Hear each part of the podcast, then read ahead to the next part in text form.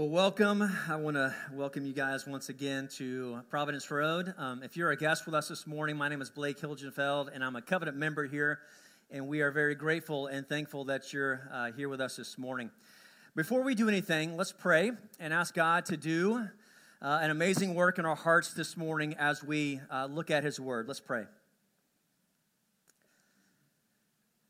Father, we're grateful that because of your grace and mercy, you woke us up this morning and you have uh, brought us into this place. And so, Father, we come into this place with all of our baggage and all of our brokenness and all of our uh, failed hopes and dreams, all of our um, shame and guilt. And uh, we come to you, Father, and a part of us wonders how you see us in result of all of those things. And for some of us, it wants to make us run and hide. And for others of us, it makes us want to try to clean ourselves up to receive your acceptance and love and grace.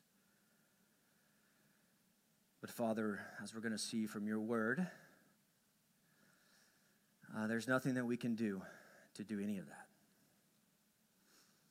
That you offer to us the perfect holiness and righteousness and perfection of your Son, which clothes us and allows us to come into your presence now and forever, based on Him and His Word, not ours. And so, Father, as we look at your Word, and as we see this amazing truth, that it would set us free this morning. That the truths of your word, the truths of who we are in your Son, may truly, truly, truly bring us more freedom and joy this morning. Holy Spirit, do your work, giving us eyes to see. For we are 100% dependent upon your work and your power to give us eyes to see who we are apart from your Son and in your Son, that we may glory in your Son. We ask this in Jesus' name. Amen. So, I've been a Christian now for over 20 years. But for the first 10 years of my Christian life, I had a different perspective on what the Christian life is all about compared to the last 10 years of my Christian life. That's a lot of times I've said Christian life, I know. So, this morning, I want to share with you two different perspectives on the Christian life because I believe many of you are like me.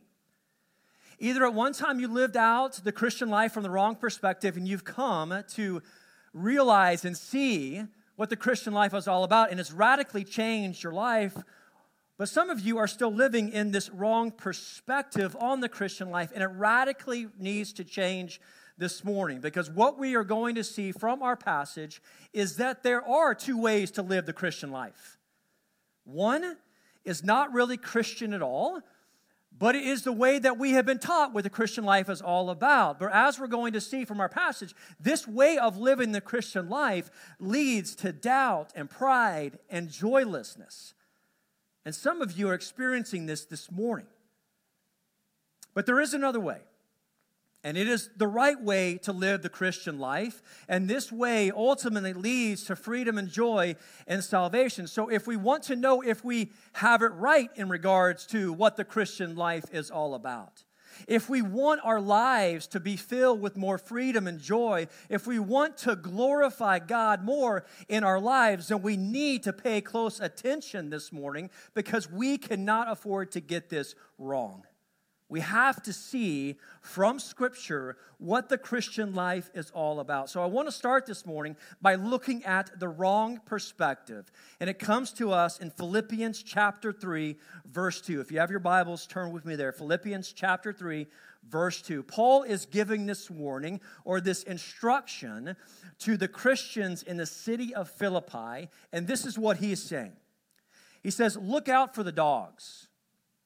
Look out for the evildoers. Look out for those who mutilate the flesh, for we are the real circumcision who worship by the Spirit of God and glory in Christ Jesus and put no confidence in the flesh. So, Paul is given two instructions, two warnings here. He says, uh, Put no confidence in the flesh and look out for the dogs. Now, the dogs are those who say and teach that the Christian life is all about what you do or do not do in order to receive or to gain God's acceptance of you. So ultimately, what they want to do is they want to put certain requirements on you that you have to meet in order to be accepted by God. So, in this context, the dogs are those who say and teach that in order to be made right with God, you have to be circumcised.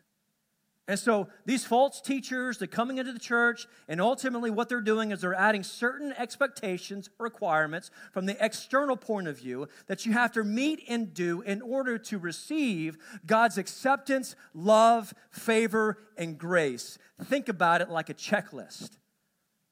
So these false teachers are saying that you have to do all of these things, that you have to check all of these boxes, these external requirements in order to maintain a right relationship with God. Essentially, it is a self improvement plan that if you follow correctly, you will receive God's acceptance and grace and love.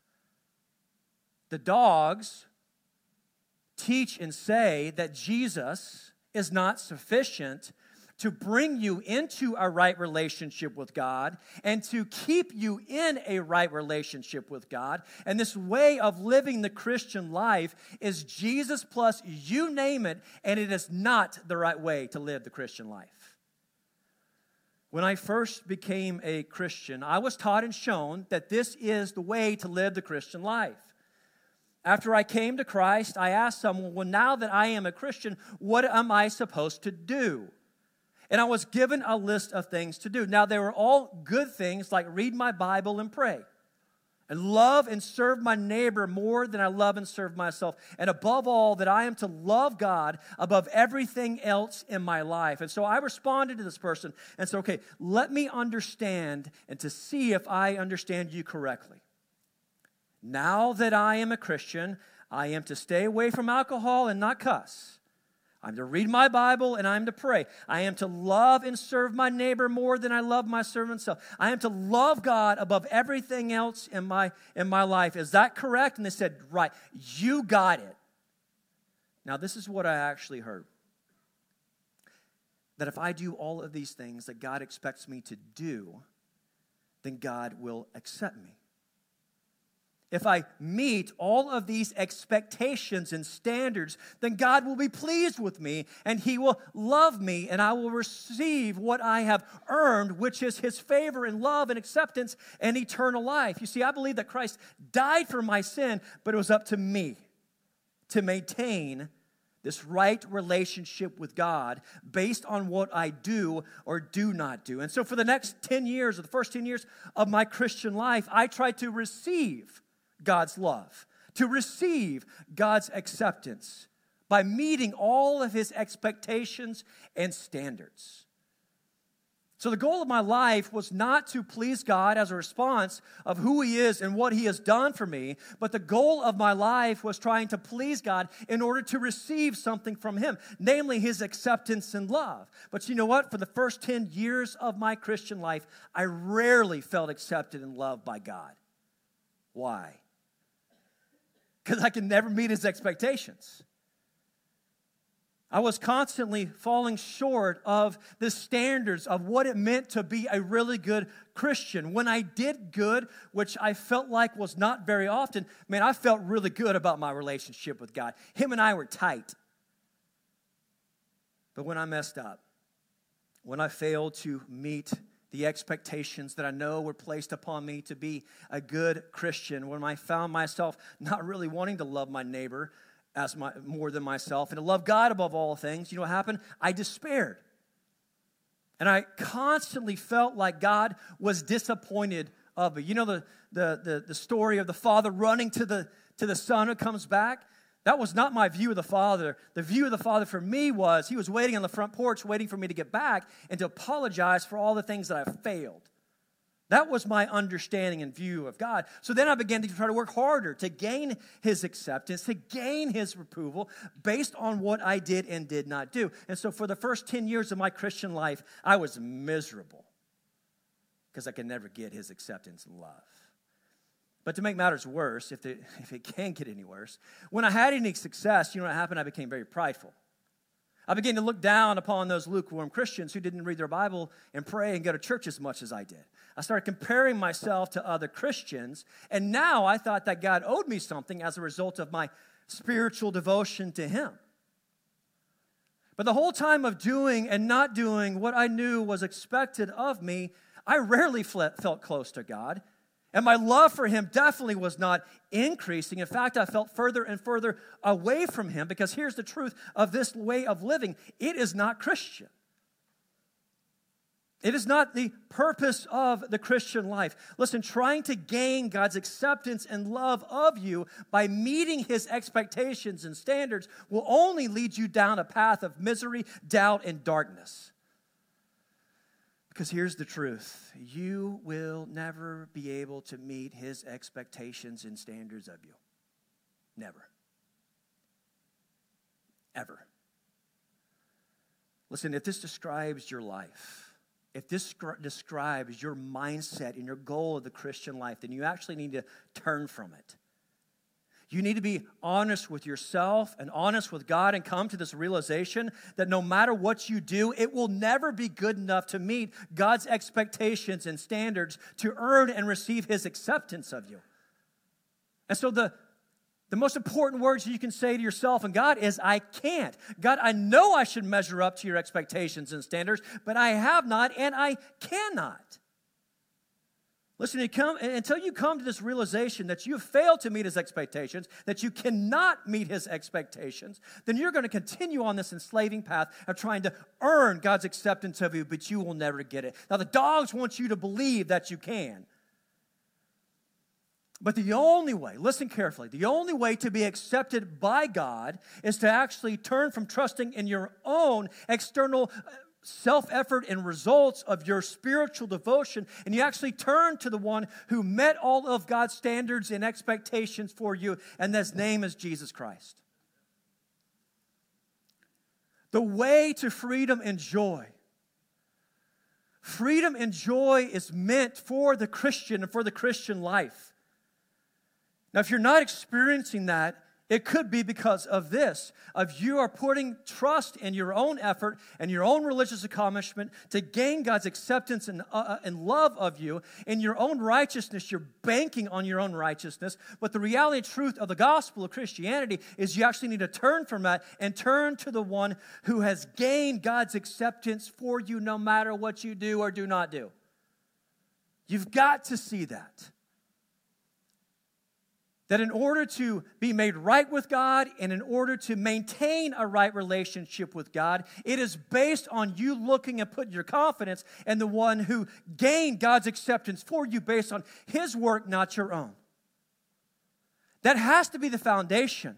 If it's not the foundation, that you're going to go out and you're going to obey, which I'm not we are to obey the Father. We are to obey His commands, but you're going to run out and obey in order to get accepted. But you start from this point of being accepted, and now the fruit is obedience. We turn from our own self, looking to our own self to earn God's acceptance and favor, and we turn to Jesus Christ to receive a righteousness that is not of our own, but that actually comes from God. God's very own righteousness can be ours as a gift. So look at verse 4. Paul lays this out. He says, If anyone thinks that he has reason for confidence in the flesh, I have more. So basically, he's saying, listen, if acceptance by God is based on the, the flesh or based on your religious accomplishment, I'm the dude, okay? So he lays it out. I'm circumcised on the eighth day of the people of Israel, the tribe of Benjamin, a Hebrew of Hebrews, as to the law, a Pharisee, as to zeal, a persecutor of the church, as to righteousness under the law, blameless. So, Paul is giving his spiritual resume, and it is absolutely impressive. It puts Billy Graham's resume to shame. I mean, he is the dude.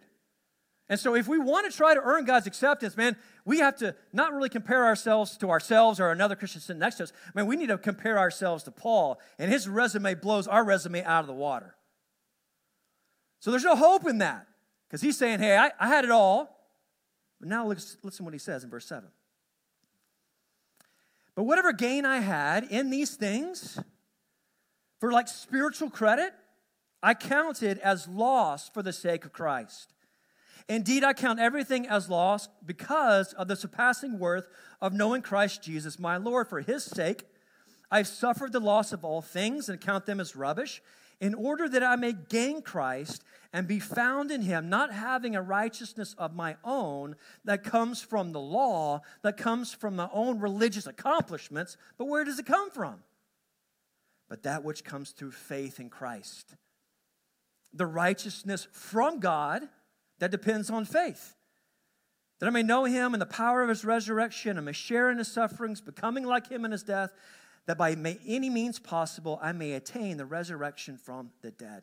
Listen, if anyone, if anyone could be accepted by God based on religious accomplishments and external religious devotion, he was the man. Paul was the dude. All right, so he's saying I had the nationality, I had the upbringing, I had the standard of morality, I had the rule keeping. Paul had it all. And as I mentioned earlier, none of us in this room can compare to him. But what he is saying here, by the grace of God, Paul came to this realization that none of it was good enough. That no matter what he did for God, it was not enough to receive God's acceptance based on meeting his perfect standard and expectation. He came to this place that every single one of us need to come to. Paul came to the end of himself and he gave it all up. He's not giving up loss as far as these things being like these uh, earthly uh, possessions. What he's giving up are the things that he once trusted in for spiritual credit to receive and earn God's salvation. He's saying all of it, all the self effort, all the rule keeping, the nationality is not spiritual credit, but instead debts. They are worthless, they have no value when it comes to being made right with God. Paul saw himself as absolutely bankrupt you see, Paul is describing a ledger. Now, I'm horrible with numbers. I finally passed college algebra by taking a math class at OCCC where we studied mathematicians and quilt patterns. I do not know how it transferred into my degree at OU, but I'm thankful it did because I still be trying to pass college algebra for my degree. But you do not have to be good at math to understand what Paul's doing here. So in Paul's day, an accountant would have drawn a T. So on the left side, you list your debts. Right side, you list your credits you would do the math to see how much you're worth. And so Paul is listing all the things he once thought were his spiritual credits that he trusted in to receive God's love and acceptance and grace. He begins to write morality, religious practices, circumcision, spiritual devotion, upbringing, rule keeping, nationality. We can add baptism. We can add church attendance. We can add being raised in a Christian home. We can add being born to nation under God, quiet times. He lists them all and he begins to count them. And he says the most stunning and surprising thing about every single one of those spiritual credits they are worthless. As he says, they are just a big pile of manure. How about that? It's pretty descriptive of our religious devotion and trying to make ourselves righteous in God's sight to be accepted by Him. Because you see, the reality and the truth is this all of our self efforts in trying to become righteous and holy, man, I, I don't think that we truly understand and see the holiness and righteousness of God. And so if I'm being accused of not taking the law seriously, I think you're not taking the law seriously. Because we don't understand and see how beautiful and how amazing the law really is and how it reveals that we are truly unrighteous. And so, if we want to be accepted by God, the only way to be accepted by God is to receive a perfect righteousness that we do not have. You can go out and you can try to earn it, but it will, it will leave you bankrupt. So, the good news of the gospel, guys, the good news of Christianity that Paul saw and that Paul reveals to us, that God reveals to us in his word through Paul, is that, listen very carefully, there is another source of righteousness that will meet all of God's standards and expectations. There is another source of righteousness that we can receive, that we do not have to do anything to work for, that we simply receive by faith. And it is the very righteousness of God that comes to us by faith in Jesus Christ. So, if you want to be made right with God, if you want to maintain a right relationship with God, and if you have received Christ by faith, you know what? You are righteous. You are righteous now as a result of being in Christ. Listen, more than anything in my life, more than anything else in my life, I want you to see more clearly of what happens to when you turn from trusting in yourself and you turn and you trust in Christ. I want you to be assured this morning. I want you to be confident this morning and this coming year of what happens when you stop looking to yourself to try to earn and receive God's love and acceptance and see that you already have God's love and acceptance through Jesus Christ. What happens to you when you trust Christ? All of your debts, all of your sins, all the times that you have fallen short of meeting God's standards and expectations, the pile of dung that demands God's rejection of you, Christ took upon himself at the cross. And so, as a result, one by one, God removes them and he no longer counts them against you. And in place of those debts, he credits the perfect righteousness and obedience of his son, Jesus Christ. And now that you are in Christ, you are righteous. Why? Because Christ is now your righteousness. You see that? We have to see that and understand that, that we are righteous in Him. Therefore, we go and we be who we are, which is righteous. We don't go and try to earn it to become it. We are righteous in Him. Therefore, we go and we live out who we are in Christ, which is righteous. And as a result of being righteous in Christ, man, we have God's acceptance now and forever, and there's nothing that we need to do to add to that. Even when you fail, and you're going to fail to live up to God's expectations and standards, it doesn't disqualify you or do anything in regards to your righteousness in Christ. Can't add to it, and there's nothing you can do to take it away. There's no plus and minus anymore. It is just you are righteous in Christ. We get that? Yes? Thanks, brother. So, what does this do for us now? Like, how does this um, change the way that we live? There was a, a quote that I came to understand and see about 10 years ago. That really was kind of the beginning of transforming my understanding of what the Christian life is all about. And it comes from uh, Desiring God. Y'all know Desiring God, John Piper. Some of you know uh, this, uh, this, this quote. It's going to be on the screen. If you have not heard it, I encourage you to write it down. God is most glorified in us when we are most satisfied in Him. So God is most glorified in us when we are most satisfied in Him. You see, when you understand and see who God is, and all of His grace, and all of His mercy, and all of His kindness, when you see who you are in Christ, when you see what God has done for you in Christ, when you see all the promises that He makes to you as a result of being in Christ, your response isn't just simply seeing and believing. Your response is joy, rejoicing.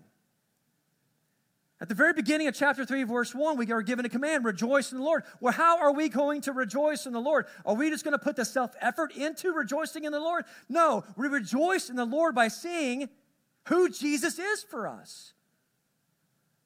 We rejoice in the Lord by glorying in Christ Jesus. And what that means is, as we see him for who he is, and he gets the glory, and you know what? We get the joy. So now the Christian life is not about doing things to get things from God, but the Christian life now is about knowing Christ. And as a result of knowing Christ in a deeper way, we get joy in Him and He gets the glory. You see how that changes your Christian life? Christian life now is not about effort to receive God's acceptance based on what you do or do not do. Now the Christian life is seeking to know Christ, knowing who you are in Him, and now rejoicing in Him. And by us rejoicing in Him and saying, You satisfy me, Jesus, more than anything else, He gets the glory and we get the joy. That's good news, isn't it? I hope that radically, radically transforms your understanding of what the Christian life is all about. Hey, read your Bible. Why? To know Christ. Pray. Why? To know Him deeper. As a result of knowing Him deeper through word and prayer, we see Him for who He is. We see who we are now as a result of Him, and now we go out and we live like Christ. We see who we are, and then we go and we be who we are. So the fruit of obedience is seeing all that God is for us and who we are in Him, which then enables us to go out and live out the commands that are placed upon us on the Christian life. I'm not downplaying obedience and, and walking in the spirit of obeying the, the commands of Christ. It is just how do we get there? I mean, I give you a list of things to go do, but that's not going to produce the fruit within you to actually go do it and motivate you to do it. It is to see Christ and know Christ. So here's my prayer for us for 2024. It's pretty simple. Show me your glory. Show me your glory. As I read your word, Father, show me your glory. As I spend time in prayer, show me your glory. I want to know you. All I have is you. All I want is you. Now, at times my heart doesn't feel that way, but it is true. I want to want that. You with me? I want to want Him to be all that I want. It's not going to happen perfectly in this life. When we see Him face to face, it'll finally be satisfied. But in the here and now, in 2024, may the cry of our heart be Show me your glory. Show me your glory that we may say with Paul, Indeed, truly, I count everything a loss because of the surpassing worth of knowing Christ Jesus, my Lord. For his sake, for his glory, I've suffered the loss of all things and count them as rubbish in order that I may gain Christ and be found in him. Let's pray.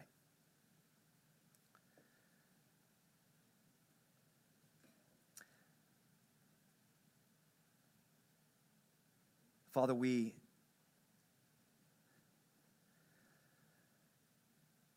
come to you and we confess that it's at times really hard to believe the truths of the gospel that you welcome us and you accept us as we are, not as we're supposed to be. That you love us here and now, right where we are we're at. And you do not demand for us to go and clean ourselves up before you welcome and love us and accept us, but that we are loved and accepted more than we can ever imagine as a result of being in your Son. That is Him that we are clean. It is because of Him that we are holy and blameless. It's because of Him that you see us as righteous and that we are accepted by you now and forever in and through your Son, Jesus Christ. Oh, Father, may that cause us to run to you and not away from you. May that cause us to seek, to want to know your glory, that in this coming year, even today, that you would continue to show us your glory, that we may glory in you and find our joy in you. We're thankful for all the things that you have done for us to bring us into right relationship with you. May we see that more clearly today. And may that produce much freedom and joy. And may that produce a life that is pleasing to you as a result of seeking to obey you, as a result of who you are and what you have done, not what we can do for you. We ask this in Jesus' name. Amen.